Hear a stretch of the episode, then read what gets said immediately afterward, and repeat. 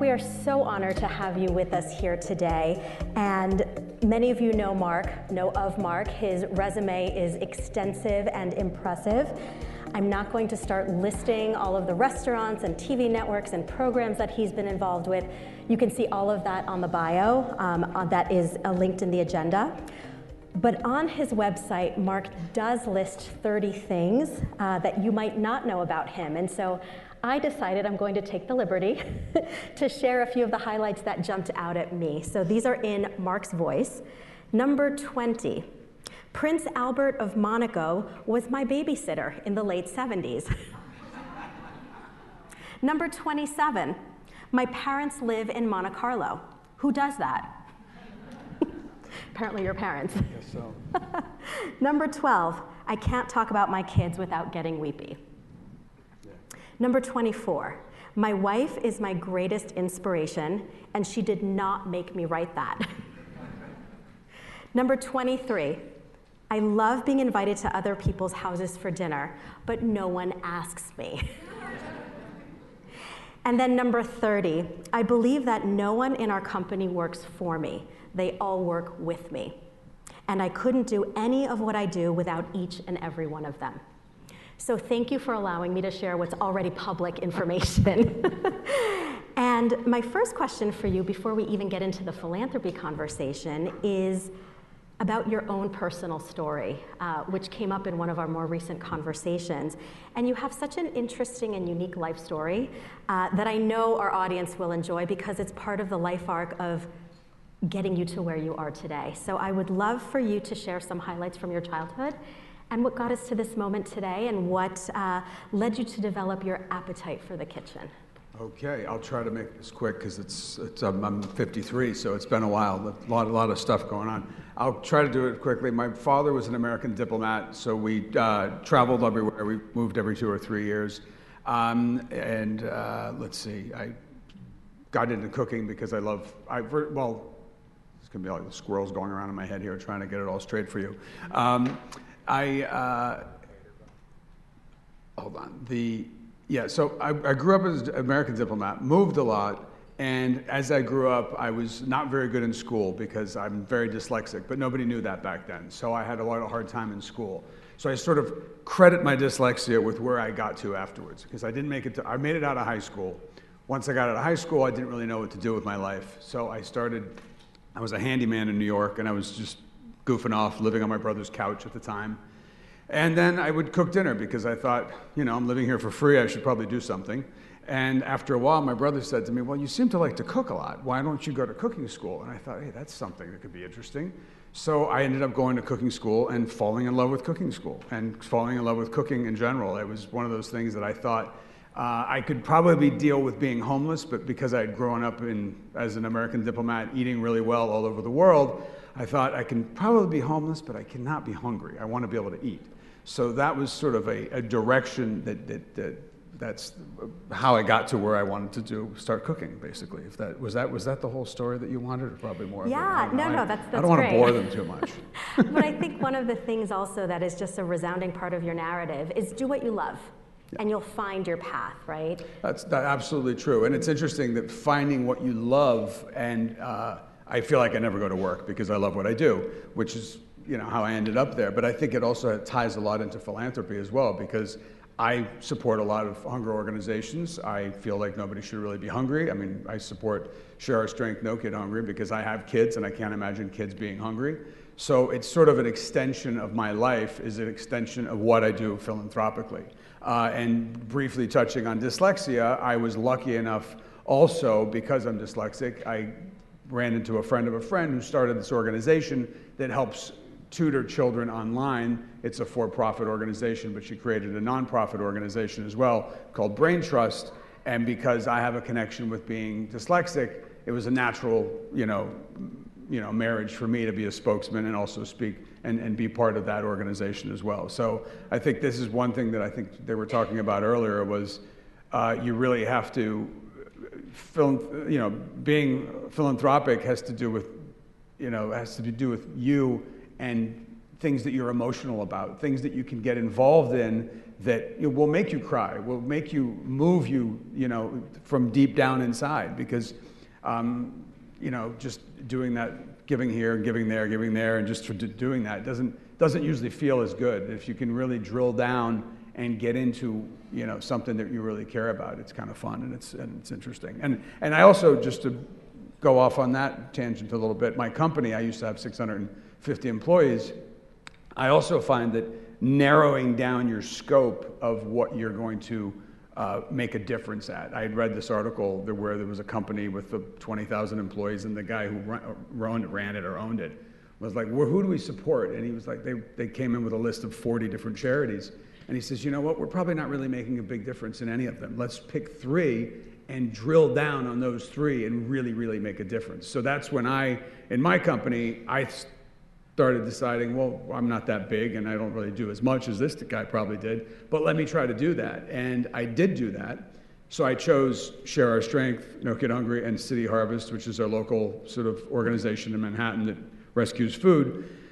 And um, it, it, made a difference in the sense that I, I, I my team sort of knew what we were doing. They knew that Marc owned the company and we were doing these two things. And it really struck me when there's, an, or, there's a, a big event that Share Our Strength does every year in New York.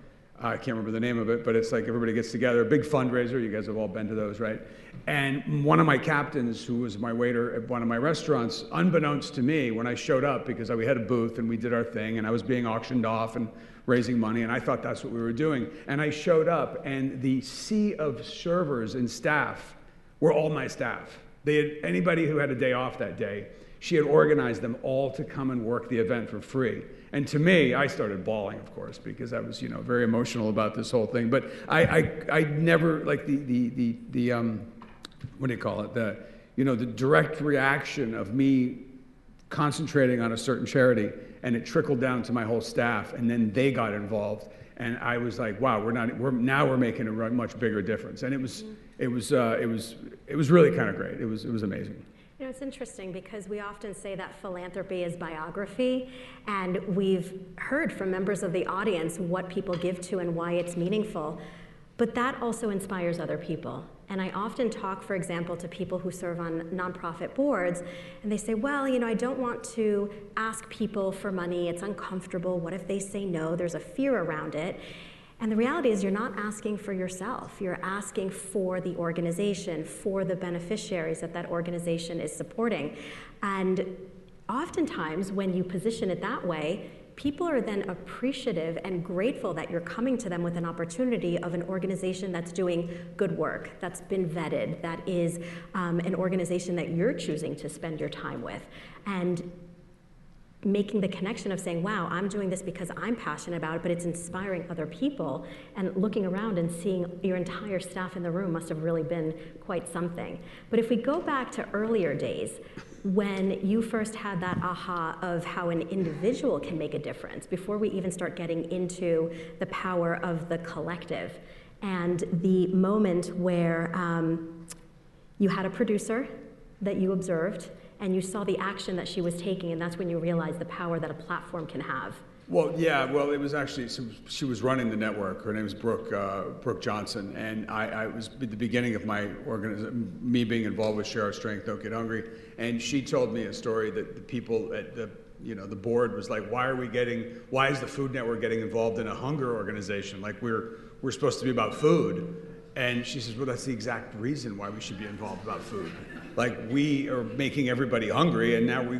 should be actually helping people. And it's going to be really easy to get everybody that's on the food network involved because every chef that's on the food network is like duh yeah we should be feeding people guys. This is pretty 101 here and you can't you know you can't uh, you can't learn you can't play you can't do anything if you're hungry. And that's when it drills down to especially this is why share strength really started drilling down and trying to help children because it's really a uh, getting breakfast in the classrooms, and there's all sorts of different programs that they do, and it's a national organization. And, and it's, it's so successful. Uh, two weeks ago, I was invited to a dinner because there, there's a, an organization from India that came and was watching and has been observing this organization in America and the impact that they've had. And their, this charitable organization is now asking Share Our Strength to go to India and help them try to do the fundraising Oh, and that's try to get them to get organized as well. So I had dinner with all of these, you know, very prominent Indian um, uh, restaurateurs and chefs in Manhattan, and a delegation of chefs and people from Share Our Strength were going over there. So it was great to see that going that direction. It was kind of fun. Can you share the lunch lady story? Oh yes, the lunch lady story. I did an episode on Chopped once. Was they called it the lunch lady episode, and uh, one of the it was during the Obama administration, and one of the guest judges was the Obama's uh, chef. His name's Sam Kass, and it was amazing. It was the everybody cried. Sam Kass cried, and then President Obama made fun of him for crying on television, which was very very good. He called and told me about that. Um, and, but he was. Uh, we got these four women who were what they called lunch ladies, and the stories that they told about cooking in school cafeterias in our country was, was absolutely heartbreaking. Where she, you know, this one woman told the story of finding this kid stealing ketchup packets, and what are you doing? He goes, well, I make tomato soup at home on the weekends because I don't have any food, right? And or another one says, oh, it's I made pasta. She was doing the competition, and she says, I, I made pasta, Monday pasta, and we're like, why do you call it Monday pasta? She goes, I always make pasta on Monday because a lot of these kids haven't eaten over the weekend, and I need to fill them up. And it was heart wrenching the stories out of this that came, and uh, and the ingenuity they had as chopped contestants and the stories that came behind it and the, the, the, inventiveness that they had just to be able to get food into some of these kids was absolutely traumatic to me. I couldn't believe it. And at the end of the show, I looked at Sam. I said, "These are not lunch ladies. These are these are chefs, and they're they're doing God's work here, feeding our, our kids in our country and these public schools." It was really, it was it was pretty shocking. And then, of course, I started looking into the lunch program and when it started it was i guess after the first uh, maybe after the first world war and the generals were like we have to feed our kids we have to start lunch programs and there's a whole and then it, it's the, the, whole thing it's just upsetting and uh, and uh, but but it was great to see the impact that this show this one show made mm-hmm. i got more attention um, from social media and emails and stuff like that the, the highlighting the beautiful work that these people do i thought it was really it was, it was pretty touching and made me very happy to be involved in what I'm involved in philanthropically. And realizing the power of a platform, right? And the fact that you have visibility that can be activated, um, not just for yourself, but also to bring light and information to people. I bet there's some people in this room who didn't really know about the lunch ladies um, until Marc just shared the story or until you may have seen the episode yourselves. So, you know, continuing on that narrative um, with World Central Kitchen, um, and before we get into your experience um, um, and how your journey led you to Chef Jose Andres and World Central Kitchen, I want to spend a minute introducing the organization for some of you who may be less familiar with them. So, Chef Jose Andres started it in 2010 after the massive earthquake in Haiti, and they are the first on the front lines, providing meals in response to humanitarian crises, climate crises, and community crises, and now war. Um, and they were in Puerto Rico after Hurricane Maria and have helped through many other crises, um, and especially during and through pandemic as well. And their tagline, which I love, is that, quote, food is a universal human right. And they've created a new model for disaster relief, helping devastated communities recover and establish resilient food systems. And after a disaster, if you really think about it, food is the fastest way to rebuild community. And it's one of the most critical, time sensitive needs, too. Um, you put people back to work preparing the food, and you put lives together by fighting hunger. And hunger looks very, very different during times of crisis, but you also have ongoing hunger issues, too. Um, and cooking and eating together is what makes us human and makes us communal.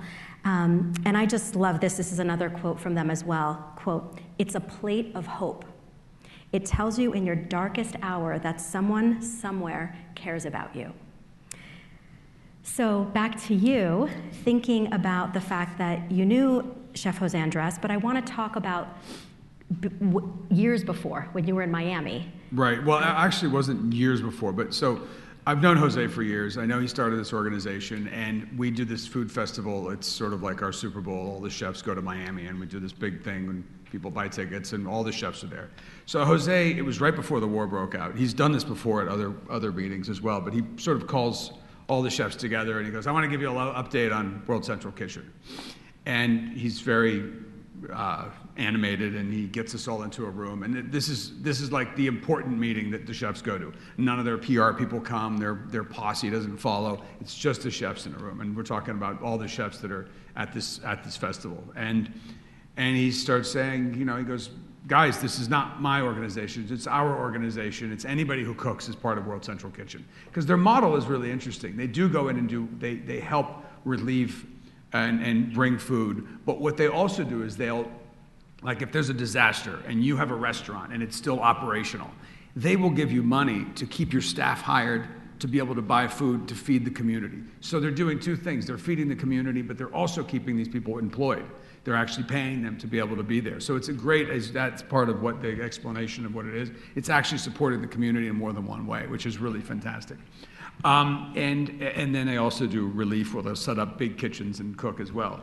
Uh, so I was at the meeting and I was there, and I think the war broke out two days after this uh, in, in, in um, Ukraine. And, and my friend Guy Fieri was supposed to be honored at this dinner, and I, I was cooking for it, and Jose was supposed to be the, the MC. Mm-hmm.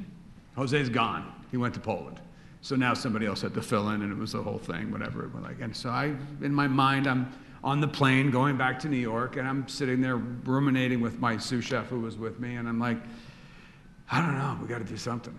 You gotta. I mean, I and, I, and it was interesting because as a chef, as a person who always cooks and helps people and goes to big benefits and gets auctioned off and raises a bunch of money for different event, different different uh, organizations. I had we had just gone through COVID. We had just gone through the whole Black Lives Matter thing, and I didn't have a restaurant at that time during COVID. I mean, I was lucky enough that I'd closed it, but I didn't have wasn't able I wasn't able to help. I've always been able to help. I mean, nine, when it was 9 11, I was in New York. I grabbed my knife kit. I went down to my friend Drew Nieporent's restaurant. I sat in the basement and cooked. And that's what we did, right? We just cook. Um, and so going through COVID, I couldn't really feel like it was helping.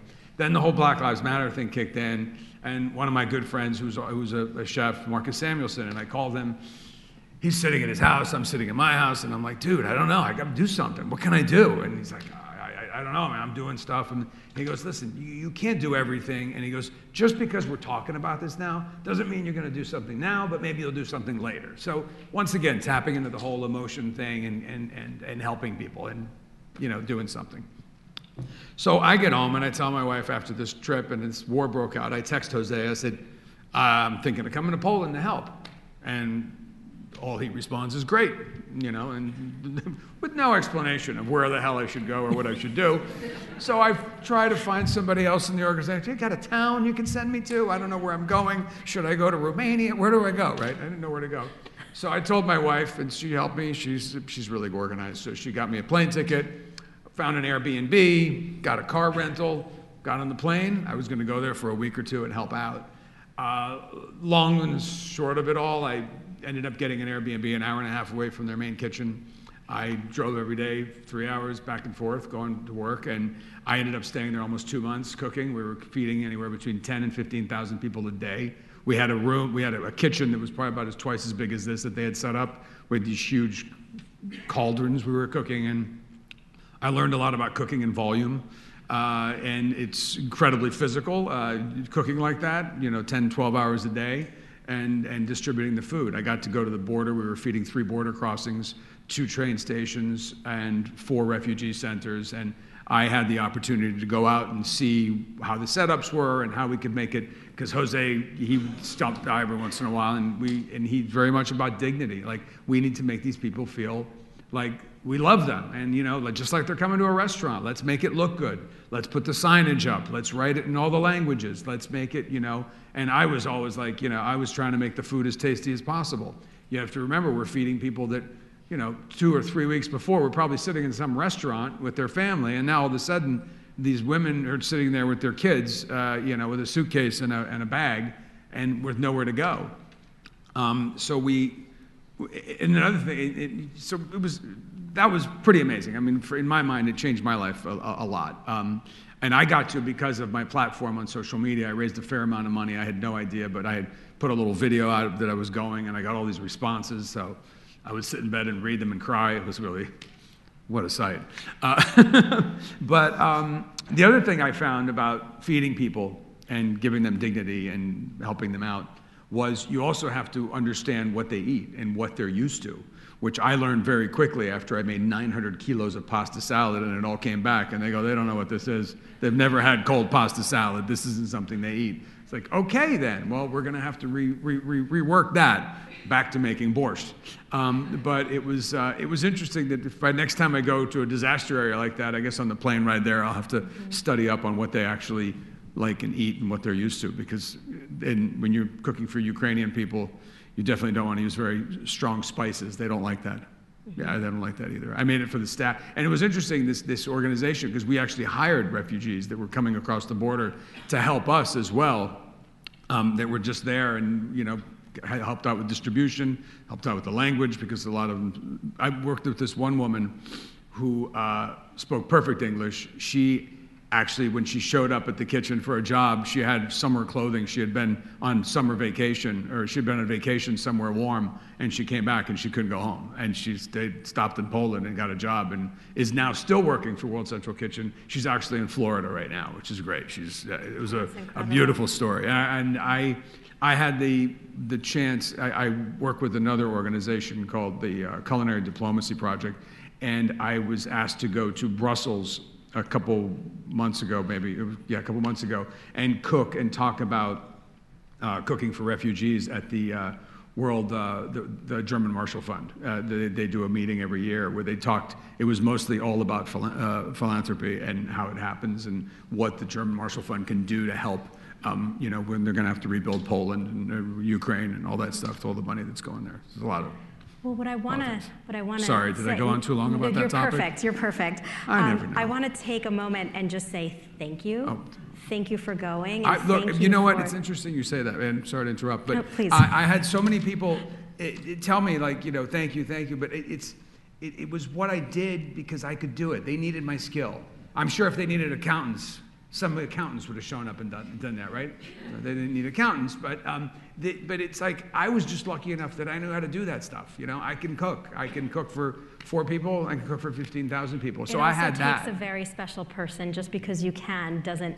There weren't fifty thousand chefs who were there. No, there weren't, so. and I'm lucky enough financially. I was able to do it. My and the other thing is my kids are old enough. My daughter's in college. My son is in tenth grade in, in high school.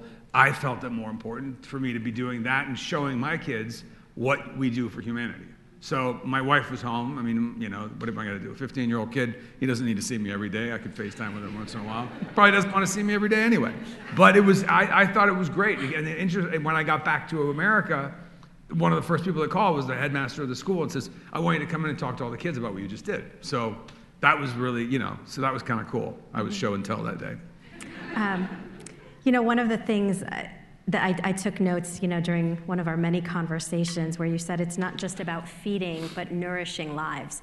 And I think especially when you're talking about refugees and you just talking now about the importance of dignity and the importance of feeding them something that's going to make them feel safe and familiar when there's so much trauma and chaos, right? I, I think that food can just be so grounding and a homecoming even if you're not on your on your homeland. Um, so what are some of what are some of sort of the big lessons? I don't know if I want to call them lessons, but observations or or things that you are taking away from that experience. Well, from that experience, it was really just you know humanity and helping and seeing how many great humans showed up to help. There was from CEOs to whatever. People used to, they'd show up. They had no idea. Some of them had no idea how to cook. I'd be like, okay, well, you're going to go work the sandwich line. But, you know, they had to pay their plane ticket, find a place to live, rent a car, because we're in this town called Schemmel or whatever they, I can't even pronounce it right. I was there for two months. But, and, and you know, you, you're, you all of a sudden can take two weeks off of your life and just go do this. It was, it was really beautiful to be able to see that, that happen, right? Um, and, and uh, yeah, I mean, feeding people is just, it's such a great way to connect. It's, it's such a, even the volunteers that came to work the stations that were just handing out the food, they would come back gushing about like, oh my God, this mom was feeding her kid, and they, the first, you know, they've been walking through the snow for a long time, and they're having a warm thing of soup or something. It was just, they, it, it's such a, uh, it's such a beautiful thing, and you can connect with people even if you don't speak the language. I was once uh, with a group of chefs, and we went to Jordan, and I got to I had the opportunity to go to Zatari, which is a, a, a, refugee camp, Syrian refugees, 90,000 Syrian refugees living behind these walls. And we chefs got to go in there and go into some of these people's their refugee homes and cook with these women and children. And I got to tell you, I, I, don't I don't speak those languages, and I was it was just we had such an amazing time connecting with them and them seeing American chefs showing up and oh wow they're just like you and me and we got to we, we it was it was wonderful to see that sort of connection and be and be together and and just eat and laugh and not even speak the same language. It was kind of cool. So yeah, feeding people is just something that it just opens up a lot of great stuff. Mm-hmm. Would you say that this particular experience changed you as a philanthropist in any way? Um, I think, yeah, probably. I mean, I've always been very philanthropic towards food organizations, but I, I think that just you know raising money is one thing, but getting in there and getting dirty was even more rewarding in a certain sense. And it was, and and not only that, but inspiring other people to come because I, I, know a lot of people showed up because of me. I, people would walk in and go, I saw your Instagram, I'm here. I'm like, oh, Jesus, okay.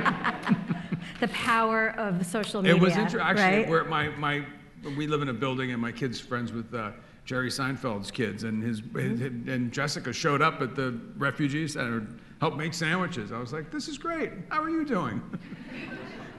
hi neighbor. yeah, it was kind of funny. Like, yeah. So stirred her up to come on, and she actually was great because she came with a couple friends and they went to an orphanage and they did some work there and they helped bring a lot of awareness as well. So the trickle down is amazing to see mm-hmm. when you're doing stuff like that and you're actually physically doing it. And, it, and, and to anybody, I mean, if you have the chance, it's it, it's just great. And as I said before, I was just lucky enough that they needed me and they needed somebody that knew how to cook and to be able to do it. And I, I just, you know, I ate it up, mm-hmm. so to speak. Literally and figuratively, yes, right? Exactly, yeah. And we often talk about um, emergency funding, um, oftentimes with Marissa Leffler, who's sitting right here and uh, heads up our global health portfolio, that typically there's a lot of funding at the outset of an emergency or a crisis. And and then when there's another disaster or another crisis, then people will pivot and go to the next one. And it's very easy to get distracted because there's, there are many disasters and emergencies that are happening concurrently around the world. But the reality is that oftentimes with emergency, there's the immediate need, and then there's also the longer term need. What's happening in Ukraine is going to take decades, if not longer. And we're, we're, still in the throes of active war, right? But when you think about refugee camps, for example, and Marissa and I and, and clients often talk about um, the first is getting them into a safe place, getting food in their bellies, getting them um, cleaned up, getting them, you know, addressing the, the immediate trauma. But then over time, as they're going to perhaps resettle in a new, in a new geography, education, sustainable housing, um, longer term ways in which to address the trauma that they face, socioeconomic implications, jobs. And oftentimes that's where the funding actually dries up.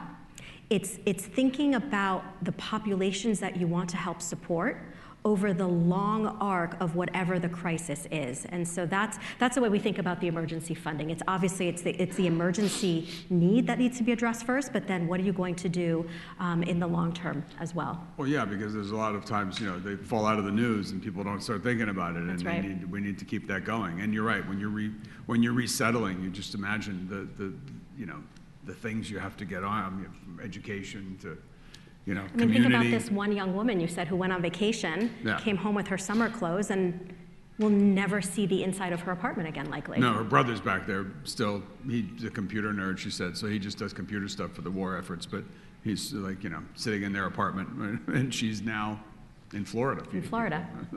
okay. So we've been obviously talking about how philanthropy is driven by personal passion. And what advice would you give to the audience about leaning in and perhaps even taking philanthropy to even greater heights? I mean, I think that the most important thing is it's got to be personal. It's got to you have to have a connection with it. I think uh, the gentleman over here talked about education and how important it was because of where he came from, and I think that's the kind of thing. If you're going to get involved in something, it's got to. It, it, it, just makes so much.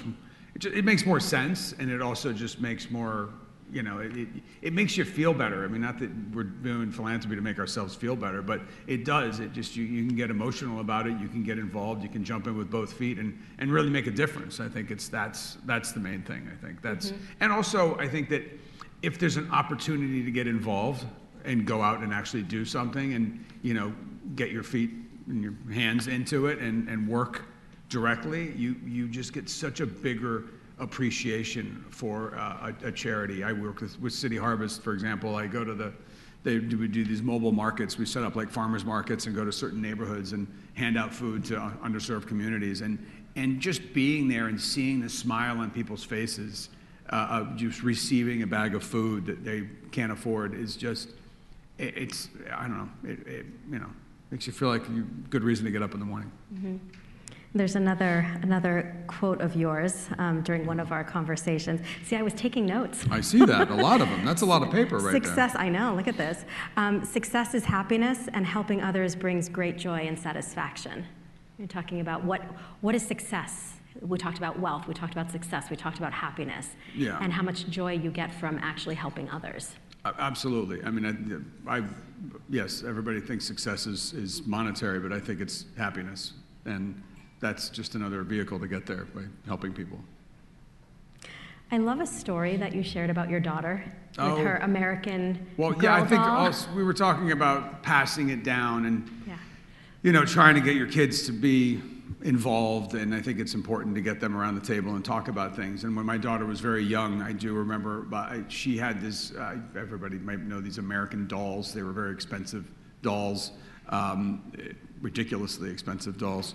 Uh, and but it was like she felt she was older now and she didn't want to use them anymore and she wanted to do something with them. So she actually came up with the idea if she could sell them and give the money to a charity. And for a little kid, I thought that was pretty good. I think, man, give ourselves a little pat on the back for the parents there. But uh, and so what we did was actually we got the two charities that most I was involved in, Share Our Strength and City Harvest, I had her sit down, and my actually my wife probably did that. Had her sit down and read the, the mission statement of both of the organizations, and she picked Share Our Strength, No Kid Hungry. She wanted to help kids eat, and we put an ad on Craigslist, and somebody came and bought the dolls, and we donated the thing. And it was it was it was just so heartwarming to get, you know, to have the little kid involved in this and try to get them started early, so to speak. I know I should probably do more of it. Now that I tell the story, should, I should probably be doing more of it. Now she's running around Tulane. I don't know what she's doing. Oh, well, there you go. Uh, no, I wasn't. I was, my wife was. I was with my son at another thing. Divide, divide and conquer, yeah. Um, but you also talk, yeah, you talk about the importance of modeling for the kids. Yeah, right? I mean, it's like I, I remember a, a, friend of mine who was a therapist one day. He's like, you know, I felt bad because I had all these restaurants. I was going to work all the time. He goes, you're supposed to. Kids need to see mom and dad go to work. Kids need to see mom and dad do charitable things. Kids, kids need to see that. Even it's, it's an important thing to model. You know, do what, do stuff. Make sure that you know they, mm-hmm. they understand what you're supposed to do in life. Mm-hmm. So, if people are interested in seeing what you're up to, what you're, where you are, what you're doing. What's the best way to sort of, is it your Instagram? What, yeah, what is your social I, media situation? I, I, put all that stuff on Instagram. That's okay. the easiest thing. Yeah, Instagram okay. is the easiest thing to do. Yeah. I don't like really doing it all the time, but it, it's it's it's actually amazing how how it inspires other people. Though I love it. I love that it. I, I do it because of that, especially with charitable stuff. I mean, sometimes the charitable stuff doesn't get as much notice as a picture of a steak, but I can't do anything about that you know, it's, it's, it's of I, funny. I think also the fact that people will show up in Poland or people will donate to the organizations or maybe all of a sudden City Harvest starts getting more hits and people doing more research as a result of you having, you know, providing visibility for them. Yeah, I mean, so, and it also helps me get feedback sometimes. I remember I got an I got an Instagram direct message from somebody after I posted doing something with City Harvest, and it was a person who said, "Thank you so much for helping City Harvest." I used to use, I used to need City Harvest because I was down on my luck. And because they helped me out, I was able to get back on my feet. And now I donate to City Harvest. I give back. And that was to me one of those like, oh, wow, this is why I do this. You know what I mean? That was a great sort of uh, testimonial of why I, I, I help those organizations out. I think that's something that helps, helps feed the soul. Yes, absolutely. Um, you know, and I really appreciate how when we take a look at your, let's call it your philanthropic portfolio, it's a representation of who you are and what's important to you. You know, if we were to have uh, a board with the, the two or three main organizations and you don't have the name associated, you want it to make sense, right? Uh, City Harvest, No Kid Hungry, and Brain Trust, right? Again, going back to the idea that philanthropy is biography and it's a reflection not only of who you are and what's important to you, but you can then also inspire others. Um, through, and Jose's through organization. And, and, World Central and Kitchen. World Central yes, Kitchen, of course, of course.